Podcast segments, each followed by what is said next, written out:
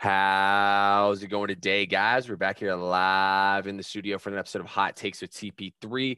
Once again, I'm your host, Thomas Penland, joined on Thursday, March 31st, 2022, by Ben Gorwitz. Ben, say what's up to the people, man. What's going on, everyone? Good week so far for me. How about you? Ben, it's been a great week, man. Quarter, end of the quarter today, technically. Um, tomorrow's Friday. Saturday, we got the final four. I mean, what more could you guys ask for? With that being said, y'all already know, guys. We're going to break down the final four for y'all, give y'all some picks and whatnot. Um, we're going to talk about just real quick Bruce Arians out in Tampa Bay, and we're going to preview the NL and AL Central for y'all on two. We'll probably come to y'all Tuesday after the national championship basketball game. Monday's kind of a hectic day, so I mean we wouldn't even plus Sundays. You know, weekends get busy and whatnot. So we'll go after the national championship and let y'all know what we think. Um, but yeah, we're gonna finish up our baseball preview as well on that episode. We'll give y'all even our awards and everything. So lots of stuff coming from us. Y'all know just because football's over, we're not done. Let's get down to it though, Ben. Bruce Arians out as head coach in Tampa Bay. This is one a lot of people saw coming. Ever since the Antonio Brown thing and Brady retiring and coming back, it was kind of obvious that Brady never longer wanted to play with Bruce Arians as the head coach. I mean, let's be honest. Arians is kind of an ass, man. Like Arians openly cussed cussed Brady out and you know, was just kind of made fun of him in public. Like you never saw Belichick do that. You know, Brady didn't like it. Also, too, I was listening to another podcast today, and they're pointing out the fact that Arians has never technically been promoted within. He's just bounced around like five billion different coaching jobs. It's probably the type of guy Arians is. But Ben, does this come as a shock to you? And what do you think the ultimate uh, look is in Tampa? No, can't say I'm that shocked. I think I texted you uh, when you sent me the news. I was like, yeah, it doesn't shock me that much didn't seem like him and Brady ever the love for each other. I think it was mm-hmm. just one of those relationships where they both respect the hell out of each other. They're both very good at their jobs. One of them's the best ever at his own job, and then I think Bruce Arians is a really good coach. He, like just better than his records have shown on some teams. But um, whether people choose to believe what Arians says is true or false, I think it's a good message he put out.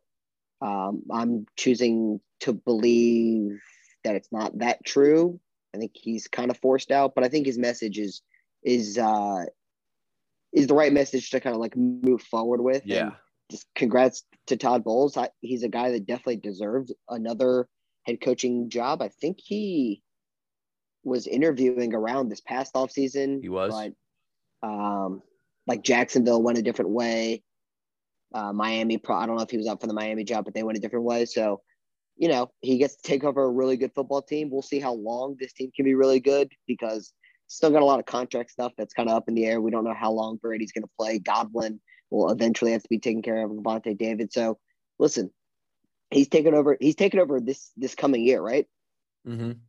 Yeah. So he, let's see what he can do. I mean, him and Leftwich, they're both in great situations. They both have a chance to probably like Leftwich is probably going to have a chance to move on if he wants to be a head coach after this season as well, after working with Brady and after winning a Super Bowl and competing for another one. So, I mean, congrats to those guys. But I mean, listen, this NFL offseason's been un, unbelievably crazy. Mm-hmm. And we got even cra- more crazy news today about the Rams.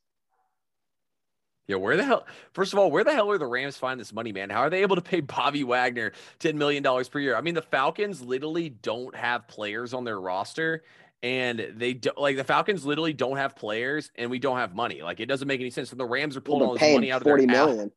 Yeah, but still though, like the Rams are able to pay. Who was the wide receiver they paid? Um, Allen Robinson. Allen Robinson. And now they can pay this guy, and they're already paying Aaron Donald, Stafford, Jalen Ramsey, Robert Woods, Cooper Kupp. I mean, the list just goes on and on. I don't know where the hell they found the money at, man. I wish the Falcons had the money trees. Like, and it's not like baseball where like your owner can just spend and spend and if he doesn't care about the luxury tax then he doesn't care about it. Like the nfl has a salary cap so i have no idea but bobby wagner is a hell of a football player. They have a very good defensive line. Uh, even without aaron donald leonard floyd's been very good. Uh, they have von miller's no no no von miller's on the bills now but they have leonard floyd who will take over for von miller who honestly was doing a pretty good job before von mm-hmm. miller got there they solidified the linebacking position with Bobby Wagner. And who's going to run on this team? Up the middle, you have Aaron Donald, Bobby Wagner, then Jalen Ramsey even plays. Uh, he doesn't always play like the corner safety position. He kind of plays wherever he wants. Sometimes plays in the linebacker kind of slot corner. So I mean, he's everywhere. He's a great, probably the best run defending corner, like tackling corner there is. And it's just like, how are you going to run on this team? It's just unbelievable where they find the money. Yeah, it makes absolutely no sense to me, man. I wish Atlanta had money like that. Anyway, though, Ben, let's get over, man, to what everybody tuned in to listen to us talk about today. Let's talk about the Final Four. So, obviously, guys, Ben and I talked about everything that led us to this point. Let's get in here, though, and break down these games. Y'all know what it is, guys. It's Thursday. Let's do it. Picks pod time. Third or er, Saturday, tipping off at approximately 6:09 p.m. on TBS. First of all, I hate the fact they're not playing on on CBS, but on TBS, we're going to have number two Villanova, two seed, taking on the number one seed Kansas.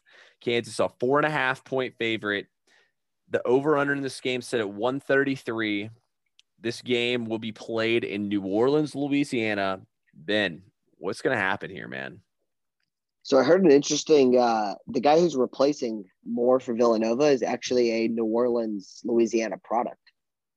So he's going home to play, and he's getting significant mm-hmm. minutes in his role. So I don't know if that adds pressure.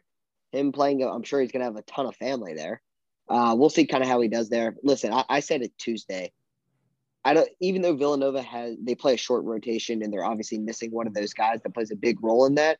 I still trust Jay Wright more than just about any other coach that there is in college basketball. I mm-hmm. trust Jay Wright more than I trust Bill Self. I think everyone should, unless you're a Kansas Jayhawk fan.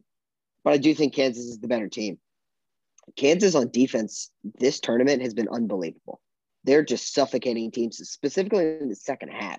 Their second halves have been unbelievable this tournament. What they did to was it it was Miami uh, mm-hmm. was just flat out ridiculous. It, they made Miami look like they never played basketball before.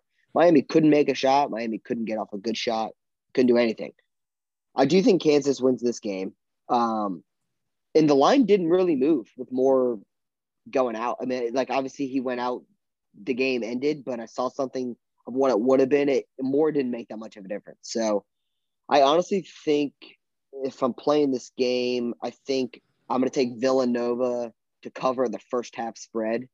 Okay. And I and I, I just like I just don't trust Kansas enough unless it if it goes to five, then I might take Villanova. But if it doesn't, then I'm take Villanova first half. And I think total wise, I think the under for the game makes more sense. Both these teams are going to play really good defense.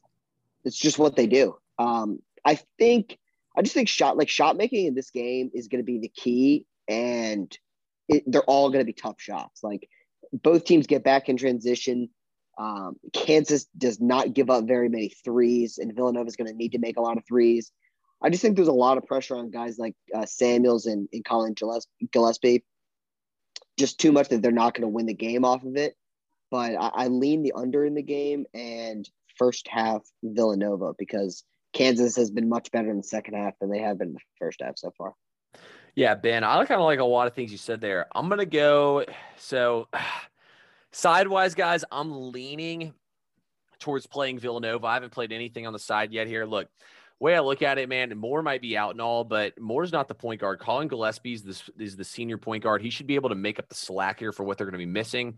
When I look at these two teams, though, Villanova is going to want to slow the game down, play a slow paced defensive game. I think they're going to be able to do that.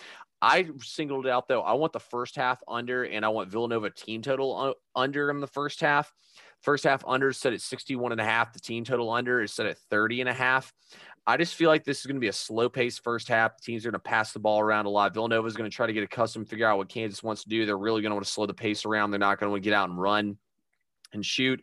I think Villanova keeps the game slow and plays a slow half court pace game. With all that being said, I kind of feel like Villanova can do it here in this game. Jay Wright has a big game experience. So does Bill Self. These two guys have gone to war many times. Villanova is going to make McCormack uncomfortable. They're going to play that, small ball lineup. They're going to bring him out from underneath the basket. I think they're going to take advantage and go at him a lot like we saw them do against um shit. Who was the big team that they beat beat in the oh, like a lot like we saw them do against Michigan? You know, I feel like it's going to run a lot like how that game did. I feel like Villanova can still get through here. Obviously, like Ben said, Villanova really only plays seven guys. So losing one of the guys for a season hurts. I just feel like in college basketball, when you have a guy who's not, you know, like a NBA all world talent. I feel like you can rally around and win one game without him. I think they're going to be able to do it. You see it a lot of times in college football where decent teams lose their starting quarterback. They're able to rally and win a game without him. I think they're able to do the exact same here with thing here without their starting shooting guard in there. You see, there's another Arcidiacono on Villanova. Yeah, I did know that actually. It's absolutely crazy. For a second there, I thought the other one somehow left the NBA and came back to play in college, but we all know that's not possible. I hope there's another so they turn into the Plumlees of Villanova. that would be a good one. Um, next game up here on the rotation. Obviously, guys, this is the big game. Shout out CBS for doing this one at 849. We're going to have number eight seed North Carolina taking on number two seed, the Duke Blue Devils. Um, over under in this game set at 51 and a half. The spread on this game is minus four in favor of the Blue Devils. I'll start on this one. Look, guys, back to what I said on on Tuesday's podcast. When Duke played at North Carolina, they were 11 and a half point favorites. A month ago, they blew North Carolina out in Chapel Hill. And on that game, Duke was favored by three. So think about it, guys. Now we're playing here on neutral court, and it's a four point spread. That's a seven point difference. I think it favors the Blue Devils. On top of that, I feel like Brady Manek can't really guard anybody, and he's going to have to guard Paolo Banchero. North Carolina has arguably been the hottest team in college basketball since about pretty much since they lost that game to Duke. And I just feel like that the run's finally over here for North Carolina. They made the Cinderella run. They got this far. A lot of times you see the Cinderella, they're able to get in the Final Four. They get exposed here. I think four is a pretty short number. I see a lot of value on Duke. I just feel like that Duke's going to have one mismatch on the court and they're going to be able to take advantage from it. Coach K seems to be able to adapt and play different teams' pace. Also, what happened last time these two teams play? Coach K got embarrassed, man. This was his going away party, and North Carolina crashed it. You think he's going to let them put him out in the Final Four and potentially his last game they ever coaches? I see no way it happens. I say Duke minus four. I think Duke ends up winning this game by eight to 10 points. I think it's going to be a tight game, but I think Duke pulls away late due to fouling and whatnot. Yeah, I mean, I like a lot of, I think I like a lot of uh, what you said. I definitely agree on the, the Brady Manek defensive matchup. Um, I'm going to take the over in this game. Both teams are not great defensively. Um, I saw I heard a stat that North Carolina is 18 and 0 this year when they hold their opponents the 44% or fewer shooting mm-hmm. percentage. Duke's only been held to that like six times all year. They're okay. shooting about 70 they're shooting over 65% as a team this entire tournament. So it's like it's like close to 73%. So Duke's offense is absolutely rolling. Um, but North Carolina's offense is on absolutely rolling. Both defenses are nothing special to them. And both teams don't turn the ball over a whole lot right now. Uh, that was North Carolina's problem earlier in the season. And when they played at home, they turned the ball over just way too much. And Duke in transition is as good as an NBA team in transition. They're not going to mess up very often. They're getting a corner three or they're getting an alley oop. They're just that good in transition. Um, turnovers, if, if they can stay down for both teams, I think a lot of points can be scored. The guard play for North Carolina, I, I am, I think the guards for North Carolina, just Caleb Love and RJ Davis, I think they're better than Duke's guards, just straight up. I, I Roach and, and Griffin, if I'm just comparing those two guys. Um, the way that Caleb Love and RJ Davis are playing is just unbelievable. Those guys are on fire right now. I think in Bacot, like Bacot and Williams is is a great equalizing equalizer uh, matchup of the big men. But when it comes to like all around, like Paolo Banchero versus Manek, Ban- Banchero is going to torch him uh, with his post moves and shooting ability. So, uh, like Banchero needs to be, or whoever really guards Manek, they need to be focused on the defensive end. This guy doesn't need much room to shoot the ball. He pretty much just fires it up anytime he gets the ball on, on the uh, perimeter. So Duke's got to have a hand in his face all all the time, or he's going to just light him up from threes like yeah. he lights everyone up. And uh, I, I, do think Duke wins this game. I'm not comfortable enough to say that they blow him out, so just give me the over. Yeah, I don't think that's a bad pick at all. They've been first time these teams met. The total was set at 152 and a half. I actually bet the over in that game and they finished the game at 154. So I got very lucky to hit that one. I remember there was a garbage time bucket as North Carolina lost by 20. Second time these teams met, it was the total was the exact same, set at 152 and a half. Final score of that game was 94 to 81. So safe to say those teams got out and ran a little bit. I don't see why they won't stretch their legs again the third time. I expect this game to be a lot more offensive. I think that's a good bet there. I'll probably lay off it though and just play the Blue Devils side here, but I think you have the right bet there. Um, Ben, obviously, there will be a lot of big time stories and everything to play away from these games. We'll get to all that on Monday. We'll give Coach K his due and we'll talk about how we think these coaches rank up as the best coaches in basketball and where we think Coach K ranks and whatnot. I say we save all that for Tuesday's podcast after we see how everything plays out this weekend. I'm definitely, as much as I am a Coach K hater, I got a lot of good things to say about him for regardless He's of what won. happens to him this weekend. Yeah, absolutely. He's, He's- he's the best coach, coach of college basketball at this point. Um, anyway, though, guys, baseball is right around the corner once again, as we said last podcast, and it's time One to week. talk. Yeah, it's it. We're we're hey, guys. All I can say is at this time next week, I can't wait to be watching a baseball game live and getting ready. I might I might go to that Braves game next Thursday. Shit, might have to. Um, anyway, guys, let's talk a little bit here about the central divisions of the MLB. We'll start things off in the NL Central, and we'll start things off with the reigning NL Central champions. That is the Milwaukee Brewers. So, Ben, Brewers obviously won the division last year. They got put out by our Atlanta Braves. Let's talk a little bit about what their lineup and their team's going to look like this upcoming year. Um, Brewers pretty much bring everybody out. They back. They added Hunter Renfroe. Um, they bring in Rowdy Tellez. You still have obviously, and you bring in Andrew McCutchen as well. You still obviously have Christian Yelich. Still have uh, we did. I guess they brought in Kolten Wong as well from the division rival Cardinals. But you still obviously have Willy um, Adames in there. You have uh, Lorenzo Cain, who's sitting down in the order. Um, also, too, you have arguably the best pitching in the MLB is you have Corbin Burnes, Brandon Woodruff, who are easily top. What would you say, Ben? Top eight pitchers each. Yeah. yeah. Yeah. They're both Cy Young candidates. Yeah, exactly. They're both Cy Young candidates. Then Freddie Peralta, who had one hell of a season last year, and then Adrian Houser and Eric Lauer rounding out that rotation. Ben, what do you think about the Brewers this season, and what's going to be their key to success? Uh, pitching, pitching in their bullpen is just disgusting. Um, that's definitely the key to success, just like it was last year. They're not going to change that up. Um, this team can shut down any lineup. And they also have uh, they have a young pitcher who, uh, you guys are going to find out about about this kid. It's Aaron Ashby. Just, I mean, he's a rookie of the year candidate. I'll tell you right there. I mean, he's this kid's going to be unbelievable. They're not going to ask. He's going to be a four or five in their bullpen as a rookie which means expectations aren't the highest. He gets to learn from two Cy Young candidates and then Freddie Peralta, who I believe was an All Star. Um, so just strong bullpen, great starting pitching. Hunter Renfroe obviously adds a lot of thump to a lineup. Um, unless he's one of those, like you know how there's some athletes that just play better for one team, like they just fit in. In uh, the Patriots probably have a lot of those guys, right? I'm trying to think of the Braves um, Duvall, kind of. Yeah. Duvall's been sensational for the Braves, and when he goes elsewhere, it's like it's like okay. So Hey, I'll give you a Uh, way throwback brave who's like that. Matt Diaz. Diaz. There's one for you. the lean, the lean back in the stance. Oh, yeah.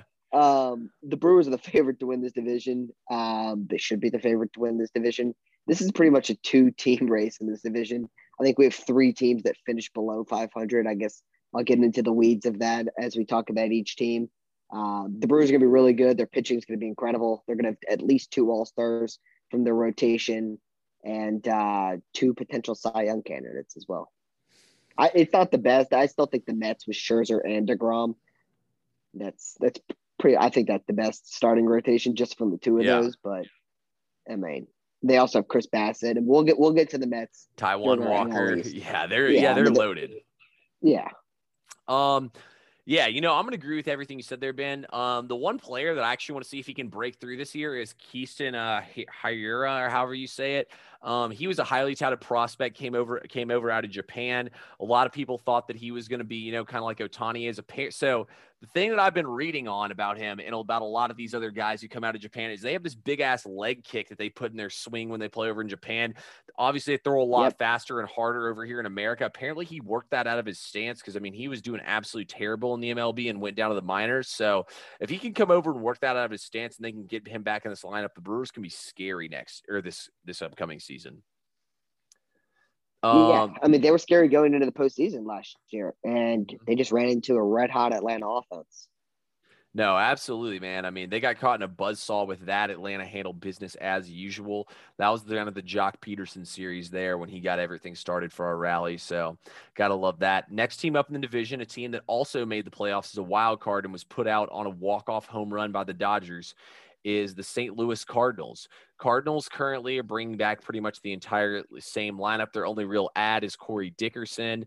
Um, obviously, they lost Kolten Wong. Um, on top of that, pitching wise, oh, actually, I know this guy doesn't really count as a big time bring in, but Albert Pujols has returned to town as well as DH needs 13 home runs to hit 700. Pujols is one of my three favorite players to ever play the game. So got. They did bring in. Uh, they brought in Steven Matz from who was the lefty. He used to pitch for the Mets in Toronto. They they brought him in. Yeah, I was about to get to that part when we get to the pitching, but yeah, they bring in Steven Matz. They bring back Dakota Hudson. Dakota Hudson. They have Miles Mikolas, who missed most of last season. Adam Wainwright, and it looks like that. Um, Flaherty will start the season on the injured list, but he should be back yeah. to join the team at some point during the season. Ben, what do you think about the Cardinals this season? Well, they're going to need Jack Flaherty. Um, mm-hmm. He's the ace of the staff, and they really missed him last year when he he just didn't pitch that much last year. They got to have him healthy. The one thing about the Cardinals, and uh, first of all, their bullpen's going to be terrific, just like the Brewers. The one thing about the Cardinals is their defense wins them a lot of games, and their defense has always been elite. So I, you know, I was a little upset with the Cardinals last year um, because they fired their coach Mike Shildt over. I forget the what was uh, uh, like they disagreed on how the organization should look moving forward. Is basically yeah. the guy brought you to the playoffs, and you're basically ragging him for for not doing things you want. I mean, he did it his way, and they got you to the playoffs. What I mean, whatever. Um, I, I felt bad for him. They brought in a new manager, but let's be honest, they the veterans that they have on this team, like Wainwright is basically a second pitching coach, right? Yadier Molina on the field is literally a coach on the field. Albert Pujols in the clubhouse is like adding in another manager. I mean, this team, they're gonna be good. Um, they're gonna. I think this is it. Like them, with the Brewers, I think should be able to take advantage of the weaker parts of this uh, mm-hmm. uh, division, specifically the Pirates. I mean, the Pirates are going to be atrocious. Um, and I, so I think they'll kind of feed off their division like the Brewers will. So they're going to be in it. I, I think I don't think they're that far behind the Brewers. It just depends on kind of their injuries. I just think the Brewers pitching staff elevates above the Cardinals. You know, if Jack Flaherty's not going to be there, um, do you know when he's coming back? I I've seen kind of different timelines on him. I heard he could miss the first two months. I've I've heard if he has another setback, it could be the All Star break. I mean, I haven't locked down a date yet. Have you? Nah, kind of the same thing as you. It's really unknown. So who knows? It's a long season. So I know for a fact that we'll see him at some point in time. And I mean, honestly, I'm sure they would rather have him healthy rolling into the playoffs than out there pitching in regular season games, you know? So it'll be interesting to see what happens there with that. But yeah, I agree with everything Ben said. I mean, the Brewers and the Cardinals are head and shoulders above everybody in the playoffs, regardless of how much better we think some of these other teams are. Like, honestly, I think there's teams in the NL and AL West that would easily win this division that'll probably come in third place in their divisions.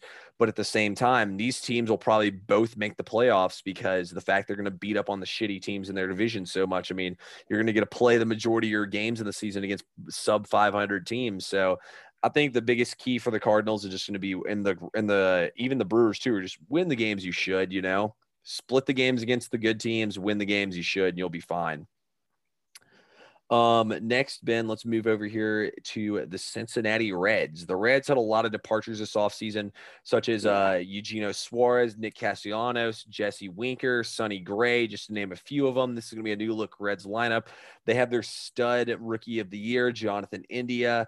Um, he's going to be leading off for them this season. A couple other guys, obviously Joey Votto's still there. Moustakas is going to stick around. Tyler Stephenson, a Georgia boy catcher who's looking to have a very promising season, will be with them as well. They also bring in Tommy Pham from the Padres, who they said goodbye to as well. Um, pitching wise, this is not the same rotation as it was last year, as they had three solid starters. Now Tyler Mahle looks to be their number one. Um, they also added Mike Minor, who's going to start the season on the injured list, and their stud ace Luis Castillo is also starting the season as a on the injured list, who I saw got set back recently. Ben, I think it's going to be pretty bad in Cincinnati this season.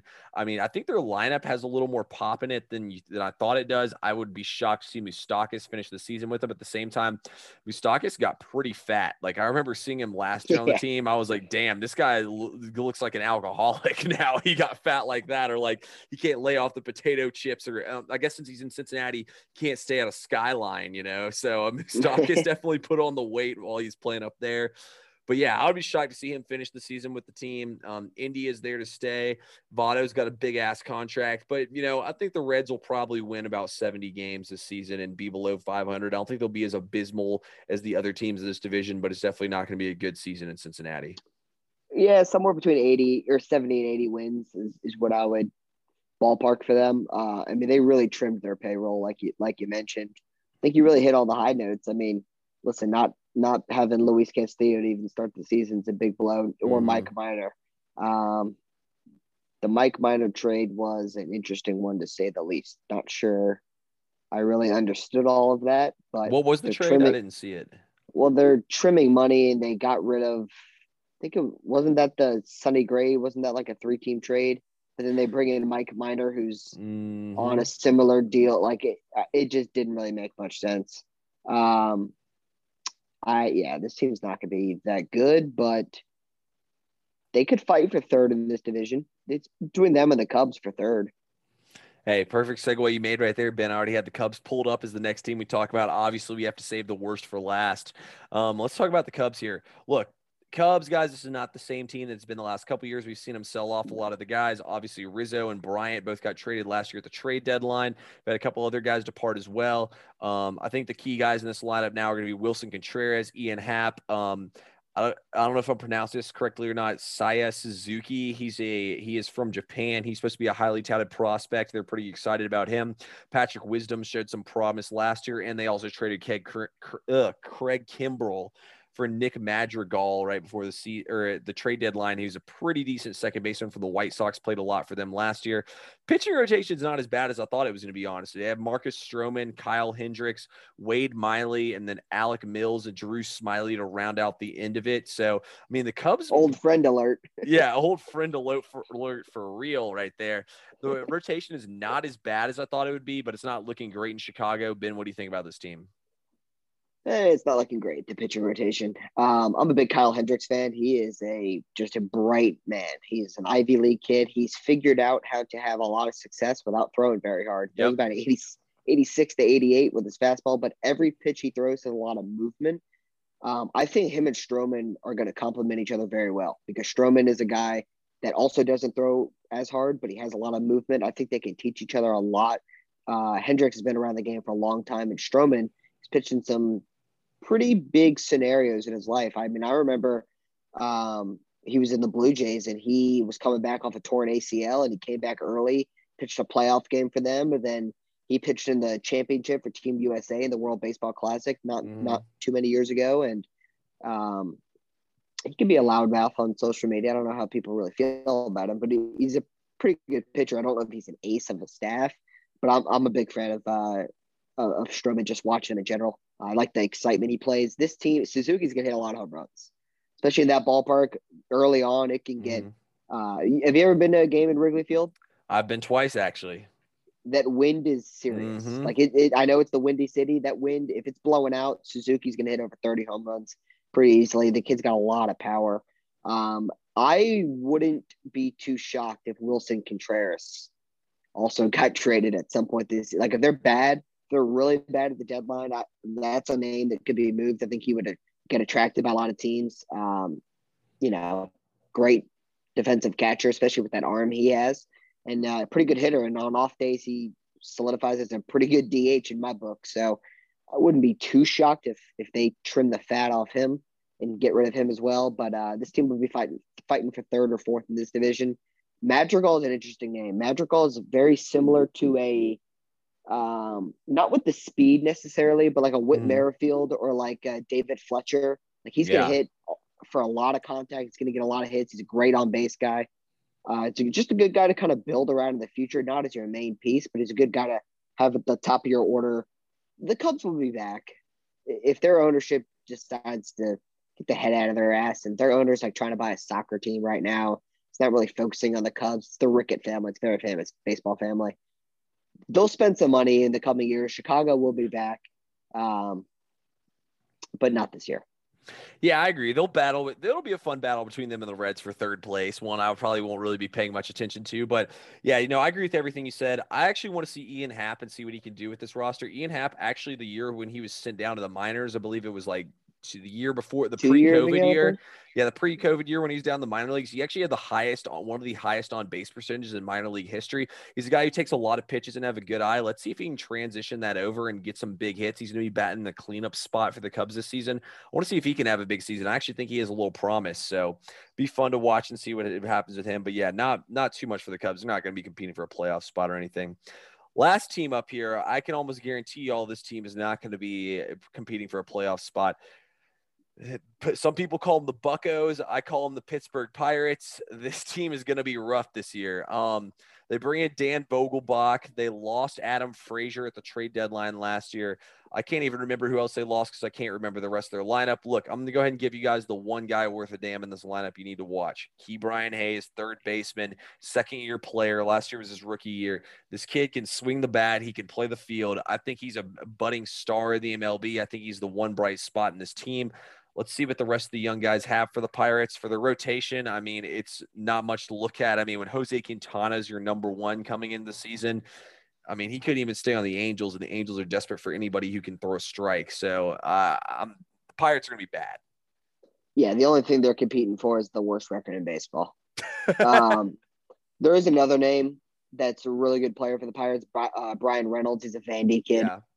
Problem is, apparently they're in trade talks to to send him to the Padres. So, Oh wow. once again, another good player the Pirates are just willing to throw away and not build a future around. So, uh, the rumors have been Chris Paddack and Ryan Ryan Weathers and a couple other players. Um, so a couple MLB ready guys and a couple prospects that could be coming back to the Pirates Pirates way, but uh, they're they're terrible. I mean, Pirates need to hold out unless they offer relegation him CJ Abrams. They're not getting CJ Abrams. I uh, if relegation was a thing in baseball, the Pirates would probably be the first to go. Absolutely. There might be AAA teams that could beat the Pirates. That's how bad they are. Um, dead ass. There might be some AAA teams that could beat them. Yeah, guys, it'll be another rough year in Pittsburgh for sure. Ben, before we flip over to the AL Central, gi- give them to me one through five here.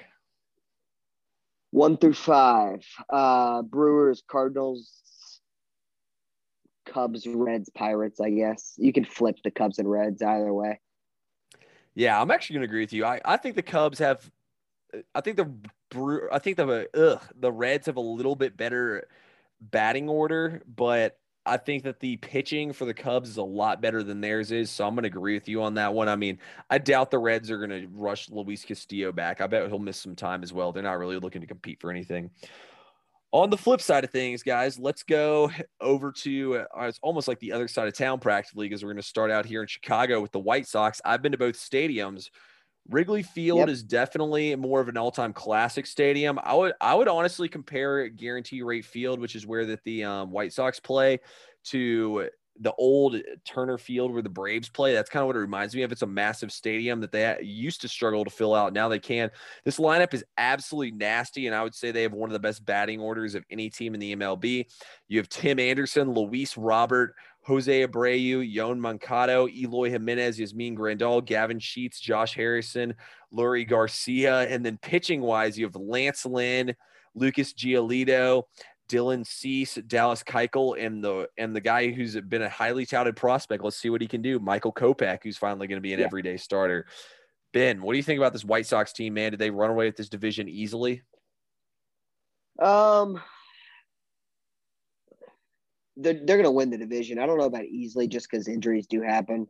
Um, but I mean, they have Luis Robert, who could be an MVP candidate. They have Jose Abreu, who's won an MVP before. They have Tim Anderson, who could be an MVP candidate. Uh, and then just all star guys like Grandal and Jimenez. And then, I mean, their pitching staff, I'd say it's pretty good. I mean, if they can stay healthy, I know that they lost Carlos Rodon.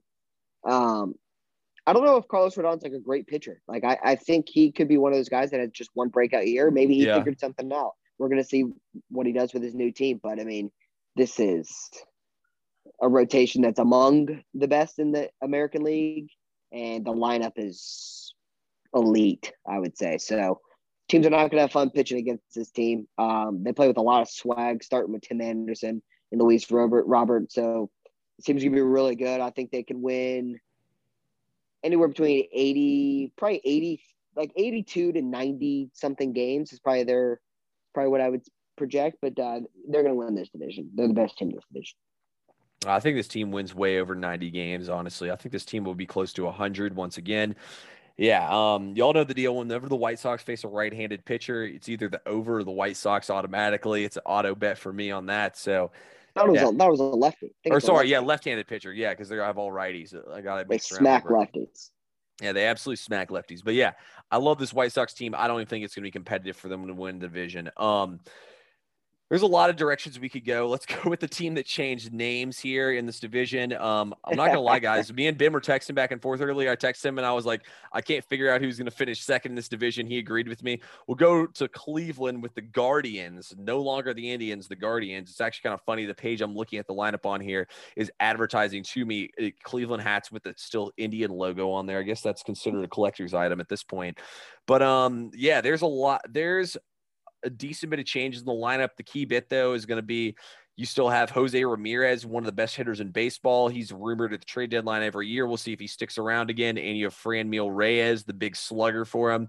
A lot of these other guys are just whatevers in their in their batting order. But you get down to the pitching, man. This pitching is elite. You have Shane yeah. Bieber, Cal Quantrill, who's pretty good, Zach Plesac, who's a beast, Aaron Civale, who's also a beast, and Triston McKenzie, who I think is due to have a pretty good year. Ben, what do you think about the Guardians? Well, I don't think they're going to be able to hit mm-hmm. enough, but their pitching is great. So to be like a first five under team, I think they're pretty similar to the Miami Marlins. To be honest with you, just really good. I think the Marlins pitching is better. Yeah, but they have. I mean, but just really good pitching, starting pitching, and a lineup that's just not going to help them out enough. Um, I, I don't know what's happening with Jose Ramirez. I mean, he's he's got two years left on his contract, and everyone wants him, but they're not willing to give him up. I mean, he's a guy that can still win the MVP. I just, I think they finished fourth in this division, honestly. Yeah, I agree with you completely on that one, Ben. I just don't think the lineup's there, man. And I mean, I wouldn't be shocked too if Shane Bieber or any of these pitchers have a little discomfort if they send them back down to the minors. They really loaded up on prospects a couple years ago when they unloaded a lot of their aces and stud hitters. So I think this team's more so just kind of, you know, in an in between phase, but they're not that bad. And also, too, I think Jose Ramirez, like you said, he's available, but only for the right price, which I think is a smart way of doing things for the Indians. Um, I mean the Guardians. Guardians. I'm gonna do that yeah. a lot of times this year.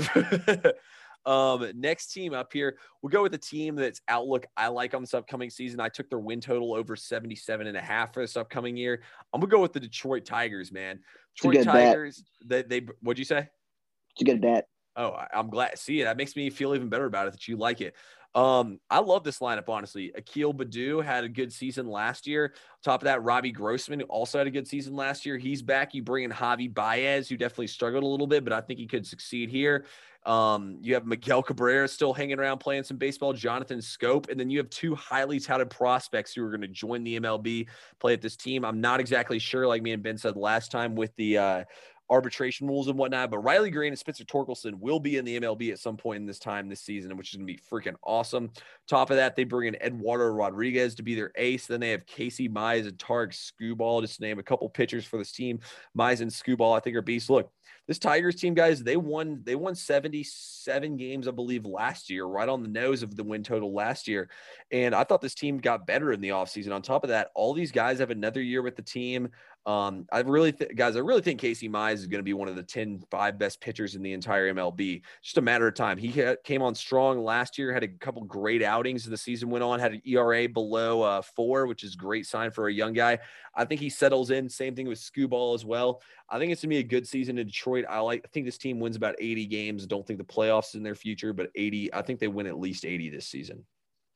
Yeah, I think, I think you hit on, uh, a lot of the high notes. They brought in Tucker Barnhart. I think you mentioned him, but uh, I, I just think a change of scenery is going to be good for that guy's a really, really good defensive catcher. I think let's see if he can hit in, in uh, Detroit. It's a little bit tough. It's a lot tougher of a ballpark to hit in than Cincinnati, but we'll kind of see. But I think he can help out the pitching staff. He's a really good defensive catcher. Um, yeah, the Tigers farm system. Uh, it's pretty, pretty damn good. A mm-hmm. lot of mm-hmm. young pitchers, and uh, like you mentioned, Spencer Torkel and Riley Greene should help out the thump in this lineup. They were, I know Torkel was the number one pick out of Arizona State. I think Riley Greene was top three, top five, I think as well. He might have been number one as well. Actually, no, Casey Mize was number one. So yeah, yeah I mean, I, I, I think your win total is good. I I have the Tigers finishing third in this division. I'm excited to see them. Oh yeah, I am too. Honestly, I think they'll be a fun young team to watch. They were fun last year, made me a lot of money. Hopefully, they do it for me once again this year. I got them. Baez Baez brings excitement to a team. Mm-hmm. See, they were honestly rumored too to get Correa. I think they were in the mix. So it's good to see that for them as well. Another team that's going to be a fun young team to watch that honestly overachieved last year and had a decent season is the Kansas City Royals. The Royals, they bring yeah. back Whit Merrifield, obviously. They bring up stud, absolute stud Bobby Witt Jr. is going to be playing on this team. You got Sal Perez, who was putting up MVP numbers last year. Andrew Benintendi, Carlos Santana, who's definitely a faithful hitter. I think Mondesi, he's a guy who needs to stay healthy sitting in this lineup as well. Pitching, Zack Greinke is back where it all started for him. And you got Georgia boy Brad Keller, Brady Singer, Chris Bubic, and just to name a couple guys. Ben, what do you think about this Royals team, man? They're just really young, but I'm excited to watch Bobby Witt Jr. is the number one prospect in baseball. Uh, yep. They also have they have a catching prospect um, give me a second here, but I'll think of his name. Uh, Salvador Perez, like you mentioned, he had a career high in home runs last year. Um, Melendez, Melendez is the guy's last name. Okay. Can't remember his first name right now. Also supposed to be a very, very good catcher. Uh, supposed to be able to just thump the baseball at the plate. So okay. if they can give Salvador Perez as he gets older some DH days and let this young guy play, I think it'll be nice.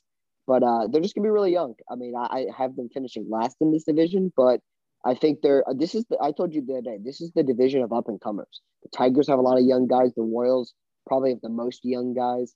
Um, the White Sox team is just young in general, but they're all stars already. And um, the Guardians, like the Guardians are just gonna be a team where they're gonna eventually start to acquire a lot of young talent. Plus their pitching staff is very young. Shane Bieber is already an ace and Cy Young candidate yearly, and I don't think he's very old. So um, just a lot of rise in this in this division, but I do think the Royals struggle uh, just because they just don't have they have a lot of youth right now. But play the youth, let them learn, let them let them fail in the MLB and, and teach them how to succeed. And Bobby Witt Jr. might he he might he might just be like a Cade Cunningham of baseball. Like he he just might be the runaway rookie of the year as soon as he enters. Yeah, um, Ben might have given away my pick for rookie of the year. I don't think I have to think about that one that long. um, yeah, Bobby Witt Jr. is a freaking beast, man. Yeah. Five tool player. Yeah, if you ever get the chance to watch the Royals, hone in on that guy playing shortstop and third base this season. He's a beast, man. Um, actually, I think he is playing shortstop, and they moved Mondesi over to third base. So honestly, Mondesi's another one of those guys too. If he can stay healthy, man, he might so be a good fast. play. Yeah, he's so fast. Um, let's get to the last team. This team made a lot of offseason changes. They bring back Byron Buxton, who for one time in his career was able to stay healthy. Another Georgia boy. Um, you got Jorge Polanco back as well, but you spend the big bucks and you bring in Carlos Correa. You still got strikeout home run Miguel Sano. Um, Max Kepler still here. Then you also bring over from the Yankees Gary Sheffield and Giovanny Urshela. On top Gary of that, Sheffield. you got or sorry, Gary Sanchez. I always get them confused. I swear, I, I, swear, I do that a thousand times. And you have Alex Kirilloff, another highly touted prospect. The flip side of things, pitching after Sonny Gray goes pretty far downhill, as you got Dylan Bundy, Bailey Ober, Chris Archer. And when Chris Archer is supposed to be part of your rotation, that's where I stop right there. It's over day. Exactly. I texted Ben. I said, anytime the White Sox and Twins play, give me the over.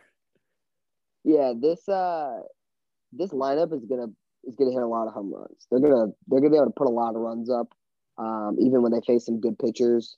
They're just not going to be able to pitch that. Like if Sonny Gray, Sonny Gray, he's not an ace. I, I think he's a good two option for a team, but pretty pretty low on the ace scale for me. Uh, I think this team finishes second. I think they can win a decent amount of games because they're just going to score. They're going to score a lot of runs, and we'll see. We'll see how much. I think they do have a pretty decent bullpen.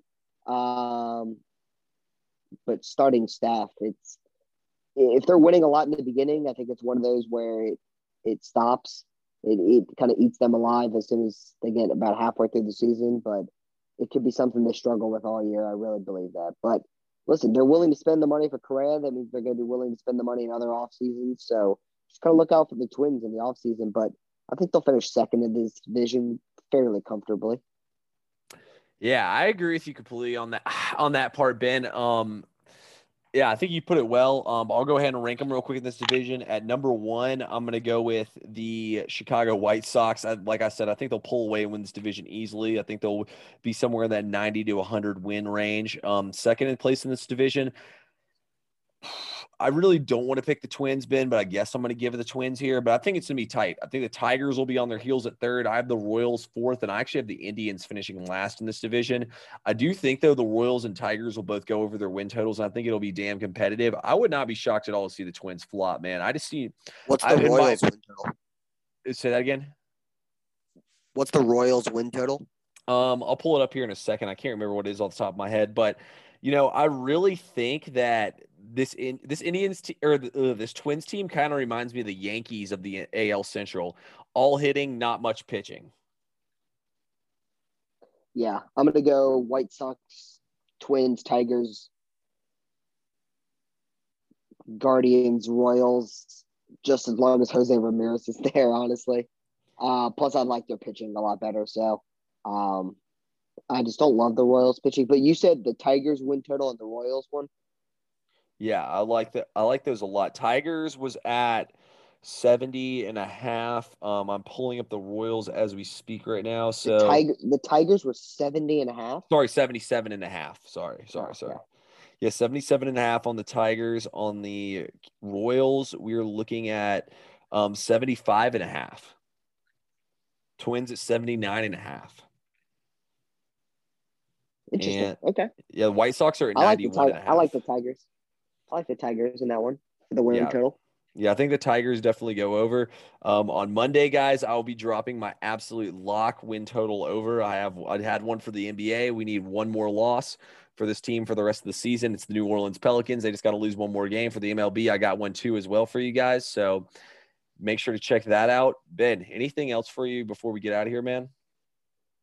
No, I think that's all for me. That's all I got as well, guys. Appreciate everyone who tuned in once again. Get ready for a huge weekend with the Final Four, guys. It'll be one of the best sports weekends we have. And after that, there won't be one for a while. But let's get hyped, guys. Talk to you all again soon.